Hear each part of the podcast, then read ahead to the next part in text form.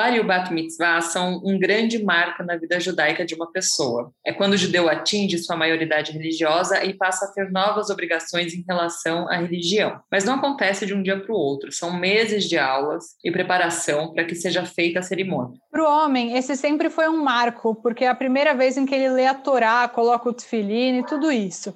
Em alguns lugares, as cerimônias de meninos e meninas são diferentes. Em outros, isso já está mudando. E é sobre isso que a gente vai falar hoje aqui no Eu Com Isso, podcast do Instituto Brasil-Israel. Eu sou Anita Efraim, jornalista e fanática por futebol, e esse episódio é uma parceria com a comunidade Shalom. E eu sou Amanda Ratzira, estudiosa de temas ligados à cultura judaica e sociedade israelense. E a nossa convidada hoje é a Raquel Reichardt, formada em Educação Judaica pela Universidade Hebraica de Jerusalém e coordenadora do ensino da comunidade Shalom. Raquel, muito obrigada por estar aqui com a gente, bem-vinda. Obrigada, é muito legal estar aqui. Bom, acho que vamos contextualizar, passar rapidinho assim, o que, que é o bar e o bat mitzvah, o que, que essas palavras querem dizer exatamente? Bar e bat mitzvah faz parte do ritual do ciclo de vida no judaísmo, igual você tem ritual de nascimento, então você tem esse ritual que é o de maioridade, depois você vai ter ritual de casamento, ritual de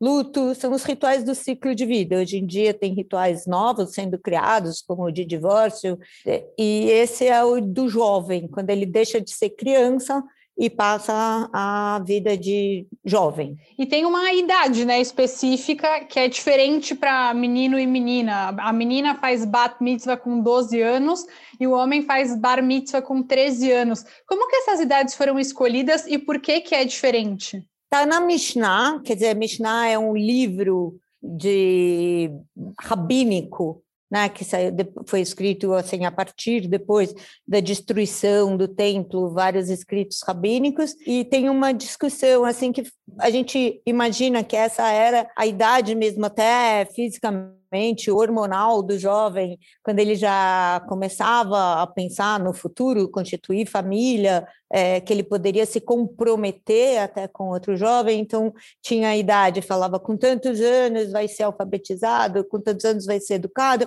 essa era a idade que o menino e a menina poderiam começar a se comprometer para constituir famílias, então eles deixavam de ser criança, passavam a ser jovens, mas não é assim, é com essa idade que tem que, o texto, é, hoje a gente acredita, a partir desta idade ele está apto a assumir esse compromisso. E isso é muito importante, a gente tem em mente. Não é obrigado, é estar apto. Né, é, nos até textos. Queria te perguntar dessa atualização, assim, teve, tem uma nova interpretação em relação a isso, porque é uma, assim, com doze anos há séculos você prometia a sua filha para alguém, né, para um outro menino que já podia fazer bar mitzvah. Essa, tem uma atualização dessa interpretação ou, ou ficou mais como uma tradição? Bom, eu vou voltar então assim, bar, bat mitzvah, né, então que, que ao pé da letra, aí eu achei interessante, não vou falar engraçado porque não é, mas assim, interessante as pessoas como traduzem do aramaico, bar quer dizer filho e mitzvah quer dizer os ensinamentos, né, que a gente tem no texto sagrado, que é o Pentateuco, a Torá. Então, a mitzvah, o ensinamento, o texto, não tem filho. Né? Então, o filho, você vai continuar sendo filho do seu pai, da sua mãe, uma coisa genética, você não é filho da mitzvah, como as pessoas traduzem. O que que quer dizer bar, o que quer dizer filho? Filho quer dizer aquele que carrega o ensinamento, que carrega a responsabilidade, aquele que vai transmitir ou que vai ser o fruto da onde ele vem. Então, o que é essa mitzvah? O que é esse ensinamento que o texto, que essas normas que vêm dessa tradição judaica, o que quer dizer você ser filho? Quer dizer, você se compromete e você vai dar seguimento, frutos, da, dessa mitzvah. Então, aí você é considerado como filho dessa mitzvah. Então, você precisa ter essa idade já como criança, você não tem discernimento ainda para, e hoje você entende que a partir de doze, treze anos, se tiver tido uma educação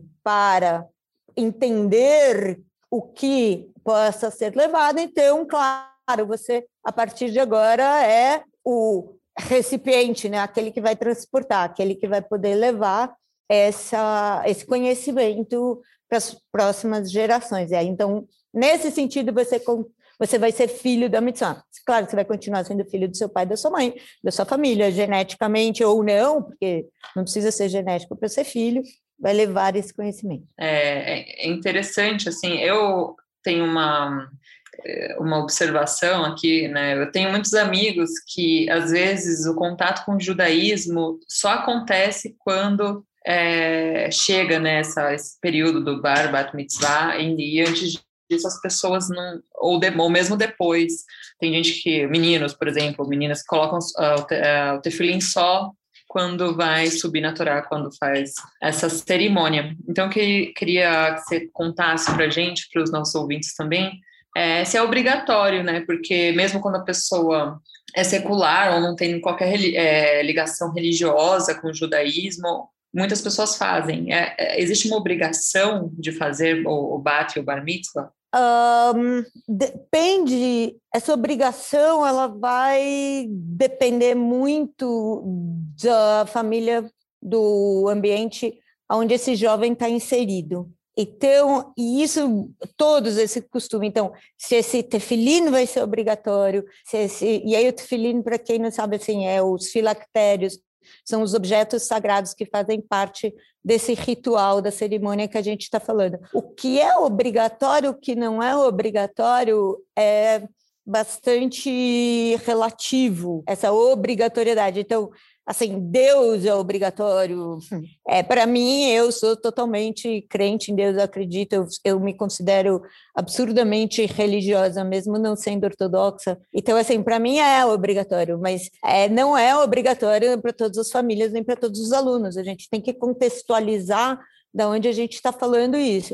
É, e aí, nesse, nessa contextualização, eu acho que a gente tem que falar assim, esse bar mitzvah, para muitas famílias, historicamente, é um momento de muita pressão. E essa pressão, para a maioria desses jovens, é importante a gente entender que pressão que é.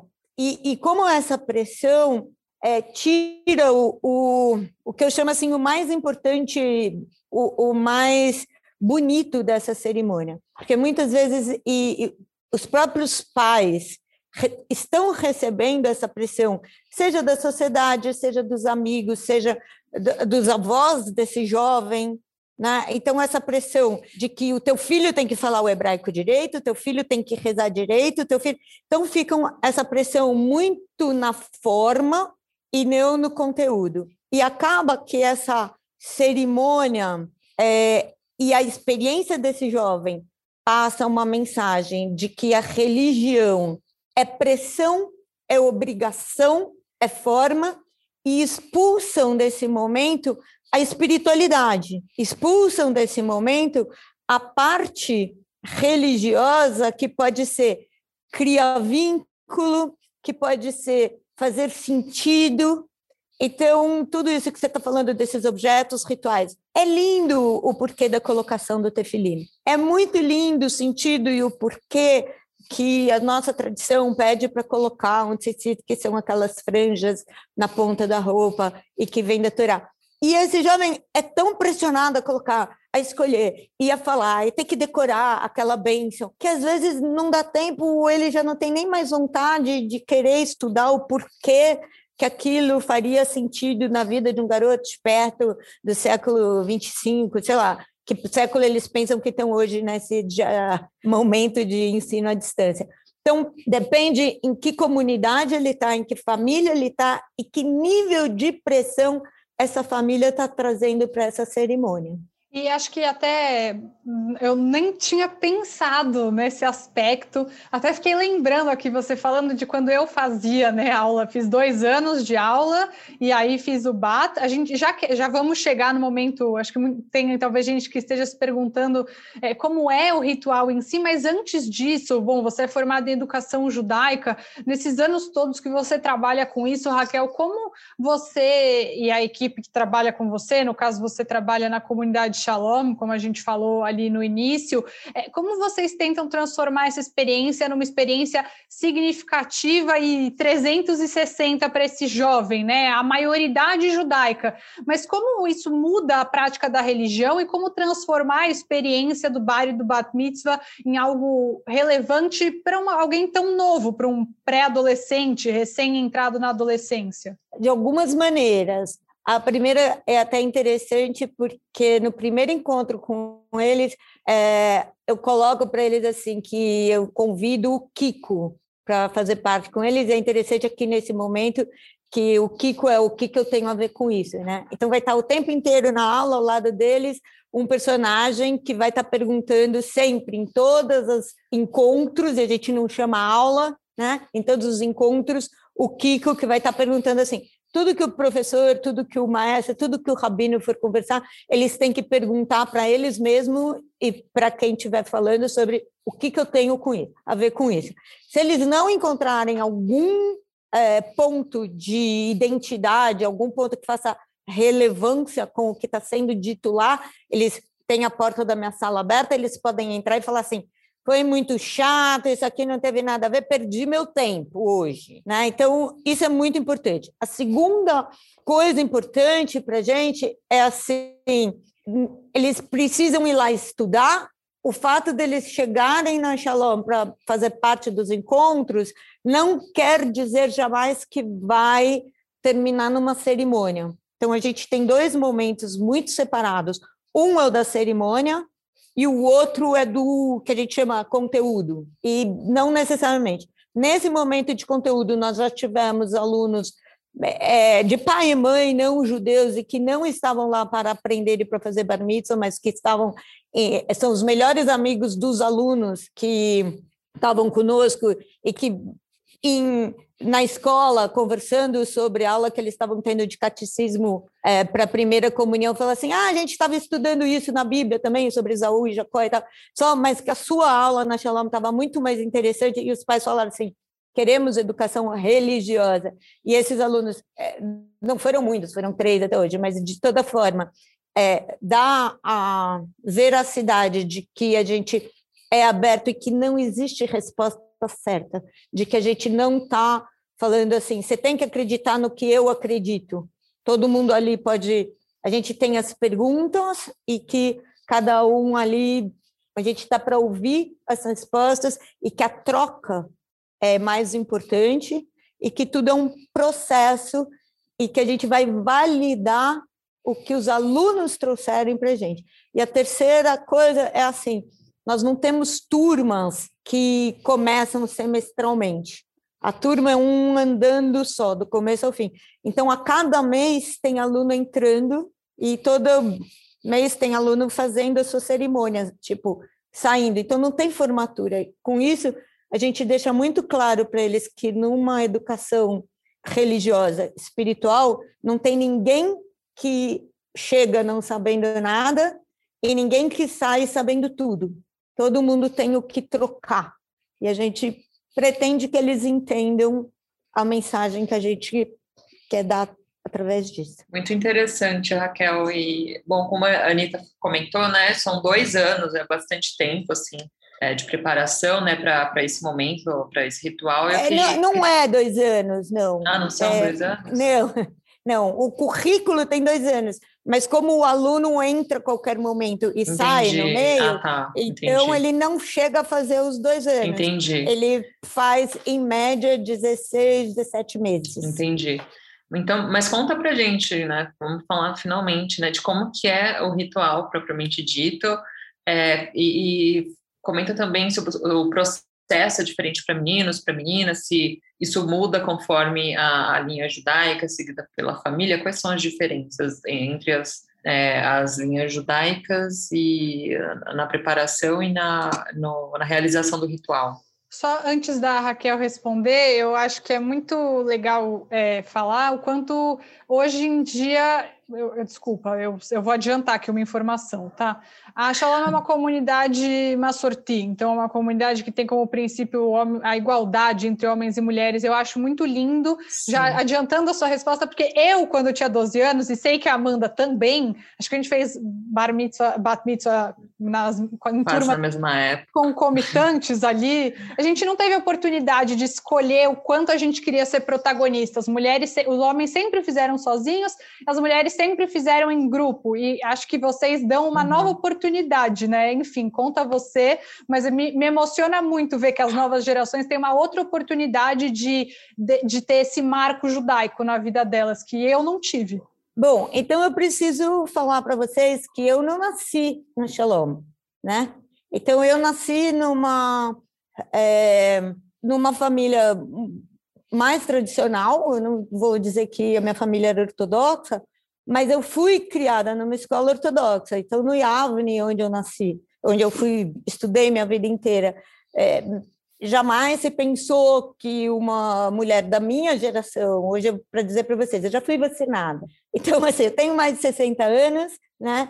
É, as moças, as mulheres não faziam bat mitzvah, nem em hebraico como era Rosita, não tinha isso. Não tinha esse momento, não tinha esse modelo. Até assim, eu tinha uma amiga que fez o bat mitzvah, mas porque ela foi adotada. Então, ela precisava como se fosse conversão. Então, era uma coisa assim, muito chato, muito feio. Ninguém falava, era ruim. Ninguém queria fazer o bat mitzvah porque era, tipo, ruim, né? É... E, enfim, aí depois vieram, então, muito nos modelos americanos, as meninas faziam o coletivo, vieram as cerimônias lindas, hebraica, Sip, Bialik, Peretz, vieram esses outros modelos de mulher, mas aí já tinha passado a minha idade. Então, a minha experiência foi, depois eu fiz uma caminhada longa, que não é o caso aqui, mas quando eu já tinha um pouco menos, perto dos meus quarenta anos, eu estava... Na, no Rio de Janeiro, morando, e frequentava a, uma comunidade Massorti, no Rio de Janeiro, que era a C J B, e, e aí isso, sim, era muito no sentido, e eu perguntava o que, que é isso, e fazia muito sentido para mim. Eu já dava aula de bar mitzvah e eu explicava muito para os meus alunos, eu estava encantada com Talita, eu estava encantada com leitura de Torá, eu falava isso todo dia, e muitos me perguntavam assim, mas Raquel, você não vai subir na Torá? Você não vai fazer isso? Você não vai colocar o talit? Eu falava, não, não, não. Até que teve um dia um Sukkot, numa festa de Sukkot, tinha exatamente dez pessoas nesse dia, nesse Minyan. E... É, só para contextualizar, para quem nunca ouviu essa palavra, né? O Minyan é o número mínimo de pessoas que tem que estar, judeus que tem que estar presentes para que aconteça uma cerimônia religiosa. Falei certo? É isso? Isso. Então é isso. E, e eram dez homens, dez entre homens e mulheres, então precisava contar com mulher para contar o Minyan, e eu já fazia parte dessa comunidade, e aí pela décima quinta vez nem foi o Rabino, foi um participante que falou assim, Raquel, vai, entra no... Posso contar você como Minyan? Eu falei assim, pode. Aí ele falou assim, bom, já que você já contou Minyan, vou te dar uma aliá natural, você aceita? Eu já sabia tudo, porque eu já dava aula disso há não sei quantos anos. Eu falei, aceita. E aí depois eu telefonei para minha casa e falei assim, mãe, me dá os parabéns que hoje foi meu bat mitzvah. Porque bat mitzvah significa primeira vez que você em frente de um, é, de um quórum mínimo dessas dez pessoas, você faz essa mitzvah, E, e que pode ser reconhecida como leitura de Torá e tudo. E foi um choque na minha família. Basicamente. Não, não. É, ler a Torá não é mitzvah, mas colocar o talit é. E eu coloquei uhum. o talit. Uhum. Né? E aí foi um choque, assim, meus irmãos, meu irmão me escreveu uma carta, no Rio de Janeiro, naquela época era uma carta. Assim, me escreveu uma carta de quatro páginas e, e colocou assim, e eu fiquei depois respondendo isso. Não foi fácil, isso que eu já frequentava, eu já morava longe de São Paulo, eu já morava assim, e não foi fácil. E isso para mim hoje, todo dia, me dá muita força, me dá muita legitimidade, me dá muita verdade para famílias que trazem hoje suas filhas e me falam assim, não, mas minha família, mas minha mãe, a minha avó não aceita. Eu entendo de onde eles vêm, eu entendo esse passo, não é para todo mundo, não é fácil para todo mundo, não é uma coisa, ah, que bobagem, antigamente, não, não é. Acho que tem uma coerência dessas, de linguagem, E, e é a tradi- você tem que ver de onde é a tradição, o seu judaísmo, por onde ele está, onde que você está trabalhando isso. E, então, enfim, onde que a gente estava, no, no, é, qual a qual diferença é para homens e é. para as meninas, isso. né? E ritual dos meninos e das meninas. Um, quando a gente está falando, a principal diferença para mim hoje, assim, os meninos vêm com essa pressão toda que eles têm que fazer e talvez eles não entendam, nem todos entendem ou veem o bonito. As meninas, quando elas chegam, por não ter obrigação, não tem a pressão.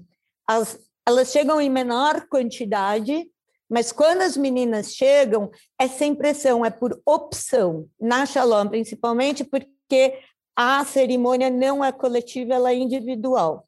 Então, assim, tem uma diferença muito grande na maturidade e, e no questionamento, porque a menina tem, não tem essa pressão e nem da família, nem e ela não se ela fala assim, eu não quero, é verdadeiro, é mais fácil para ela. O menino, por já vir para gerações, e talvez a família prometeu para o avô, para não sei quem lá, que ele ia fazer esse, essa cerimônia e está na carga dele, a continuação do judaísmo, tem, é um pouco diferente e esse menino não foi perguntado se ele queria essa carga, não foi perguntado se ele aceita. Então, aqui, acho que tem uma questão que a gente leva muito a sério, é trazer o vínculo e explicar que o Bar Mitzvah não acontece no jovem. Esse é um ritual de transição, transição de geração. Essa transição, ela é pessoal, de idade, ele vai deixar de ser criança para ser jovem, mas é também uma transição de valores que está vindo de geração em geração em geração. Ela não cai de paraquedas na cabeça, nem do menino nem da menina. A menina, quando chega, ela já entendeu, ela aceitou, ela optou por receber esse ensinamento. O menino, ele tem que entender que ele está recebendo e não caindo na cabeça dele. Mas ali no dia, o que, que acontece? O que, que eles, eles têm que se, eles se preparam esses dezesseis, dezoito meses para chegar no dia e fazer o quê? Tá. Tem alguns códigos, né? Então, como ele está recebendo essa tradição, ele, a comunidade precisa perceber que agora esse jovem vai fazer parte de tribo. Então, tem alguns sinais, alguns códigos. Ele, o código é, esse jovem vai demonstrar publicamente que ele está se comprometendo com os valores, né? Então, assim, ele vai performatizar uma mitzvah na frente desse quórum mínimo de dez pessoas. Mitzvah, a gente está dizendo esses ensinamentos que tem é, na, que vem da tradição, são seiscentos e treze.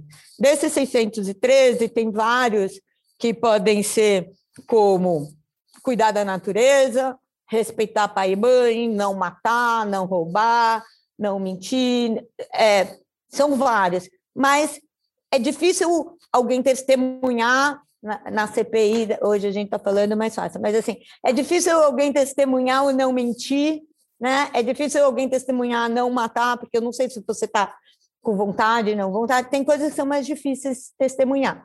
O respeitar pai e mãe é mais difícil, ou cuidar da natureza, saber que ele está cuidando da natureza, dos animais, ele, ele jovem, pode ser ela também, está é, cuidando, está fazendo esses ensinamentos por uma questão de ética com a humanidade ou de compromisso com essa tradição.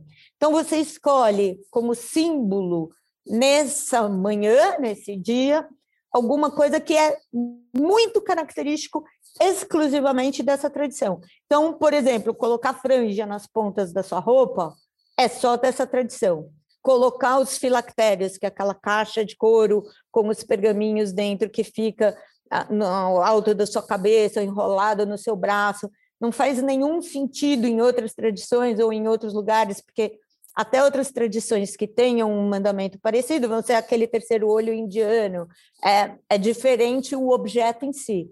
Então, você escolhe essas mitzvot, esses mandamentos, esse jovem é, faz a bênção, Então, isso quer dizer que ele estudou, que ele sabe o que, que é, que ele está bem dizendo, bem dizer, né, a bênção.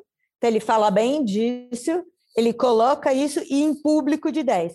Na hora que ele faz isso e uma comunidade fala amém, isso é, é o compromisso do ingresso dele, é, já é o que precisa fazer, vamos dizer assim, para ser reconhecido como bar mitzvah mínimo.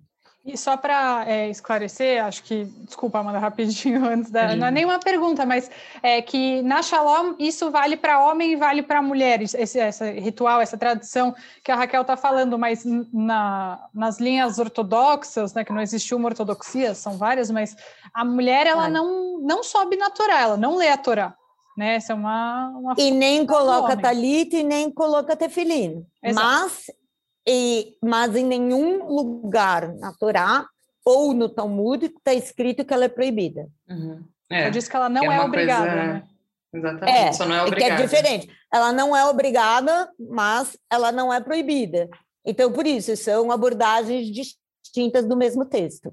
É, é são, o texto é interpretado conforme a conveniência, né? Eu não digo conveniência, não, você vai me desculpar, eu acho que é importante até porque eu falo assim do meu passado e da trajetória que eu fiz. Eu não acho uhum. que é conveniência, eu acho que é de acordo com a coerência. Então eu tenho muitas amigas da minha idade assim que ficariam super infelizes se o salário delas fosse maior do que o dos seus maridos. Eu ficaria super feliz, né? E essas mulheres se sentiriam assim super... mal-sucedidas que casaram com um marido super losers, porque ganham pouco, enquanto, em vez de se sentir super bem-sucedidas que ganham mais. Eu acho que tem umas coerências ah. do papel da mulher que a gente tem que entender. Nessa comunidade onde essas mulheres vivem em lugares aonde elas não são realmente igualitárias, aonde elas não querem que o marido troque a fralda do bebê mesmo, só uma vez para de gracinha, mas elas não vão sair de casa e vão deixar o marido tomando conta, aonde elas não vão deixar o outro fazendo a faxina para ir trabalhar, aonde... Então, não tem por que assumir na sinagoga papel diferente. Se não é igualitário na vida, não tem por que ser igualitário na sinagoga. Agora, se for igualitário na vida, não tem por que ser diferente na sinagoga. Então, isso que às vezes as pessoas não entendem, tem que ser coerente. Uhum. Se você Sim. educa seu filho para ser igual sua filha, se você educa sua filha para ter as mesmas oportunidades que o seu filho, gente, por favor, ensine que as responsabilidades espirituais e religiosas têm que ser iguais também. Sim, isso eu concordo também. É, e uh, você, você conhece rabinos que, ou rabinas que já fazem essa cerimônia com gênero neutro? E se sim, como que funciona? Gênero neutro, você diz transexual, ah, pansexual? Não, só não, não atribui... É, aspectos da, da cerimônia a gênero. Então, para menino, vou fazer a cerimônia assim, para as meninas, desse outro jeito, para uma, uma adolescente. Há vários, que seja. vários, uhum. que sejam exatamente igual nessa uhum. condição, sim. Agora, o que eu não... O que está muito difícil, e a gente tem vários grupos que discutem, por exemplo, é, com relação aos termos do, ah, das rezas, do Sidur. Entendi. Então, esse termo é, neutro, ah, sim, como é, eu vou chamar Deus na reza, isso ainda... Todas as línguas, né? A gente tem, tá, tem essa discussão, né? Que é, é, isso é não. Agora, aliás. Em sinagogas que você tem exatamente cerimônia extremamente igual para meninos e para meninas aqui no Brasil, em várias sinagogas, tam, também aqui no Brasil, sim. Uhum. E na Shalom, legal. Com certeza. Uhum. Mas não é a única no Brasil, não. E não, e, não, é só uma ah, dúvida não. mesmo, assim, é, por exemplo, na Shalom, né, que é onde você tem mais experiência, a, a, a cerimônia ela pode ser adaptada conforme sugestões do, da, do próprio adolescente, da família, ou é uma coisa que já tem uma estrutura mais fechadinha, ou, é, ou, tá em, ou fica um pouco mais em aberto? Não, não, é... O, a gente sempre fala assim, nosso ensino é coletivo, as aulas são uhum. coletivas, a cerimônia é individual. Um, agora, os valores, a gente, sim, a gente negocia, mas é negociável. Então, por exemplo, vier uma família na Shalom e vai falar assim, eu não quero que a Rabina participe da cerimônia, a Raquel não pode dar aula de Parashá, não pode subir e ajudar a colocar o tefilin no dia, e precisa ser o Coen que vai ler a primeira Aliá. Uh-uh. Então, essa não é a sinagoga para você, tá? Então, assim, não é nesse nível que a gente vai negociar. Agora, claro que você vai ter alunos É, e famílias, ah, olha, essa família é sefaradi, o avô precisa subir, precisa fazer a brachá, a gente faz essa brachá que está acostumada desse jeito, não faz a brachá daquele jeito, essa torá. Aí, esse outro formato que não mexe com esses outros valores, totalmente personalizado.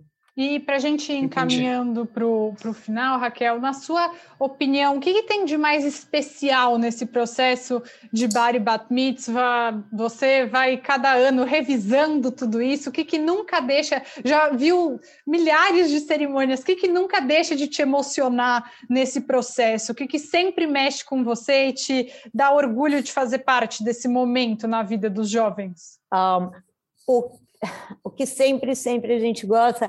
É o que a gente fala assim, é um momento que a gente chama de... O um momento quando o Bar Mitzvah acontece. O momento que a gente chama em equipe que o Bar Mitzvah acontece é, não é no dia da cerimônia.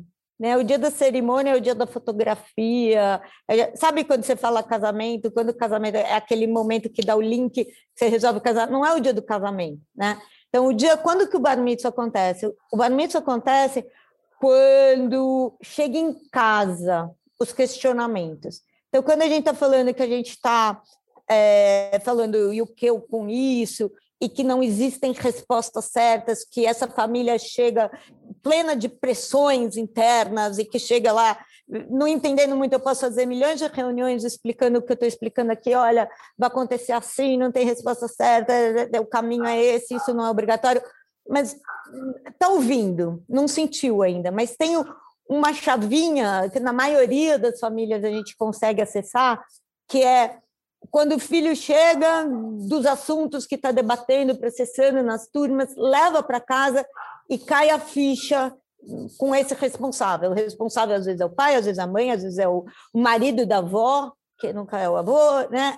Não é mais necessariamente o avô, mas assim, esse responsável percebe o que está acontecendo e começa esse diálogo e começa literalmente o processo e essa transmissão e esse lugar de que é, desaparece a questão de... A pergunta certa aparece, independente da resposta, né? E essa conversa na família de tradição e de judaísmo se faz presente. Então, esse momento, quando chega para a gente, a família emocionada, quando isso acontece, a gente fala assim, ah, Bar Mitzvah, né? E aí, e aí cada um, cada família tem uma história, cada tem um momento, tem uma pergunta, foi numa aula diferente que da outra, para cada, né, para cada história foi um momento, e isso para a gente, para a equipe, assim, é sempre, é, é a nossa... É a nossa remuneração, assim, muito gostoso. É para isso que a gente está lá. Muito legal, legal, Raquel. E, então, e só uma última, uma última pergunta.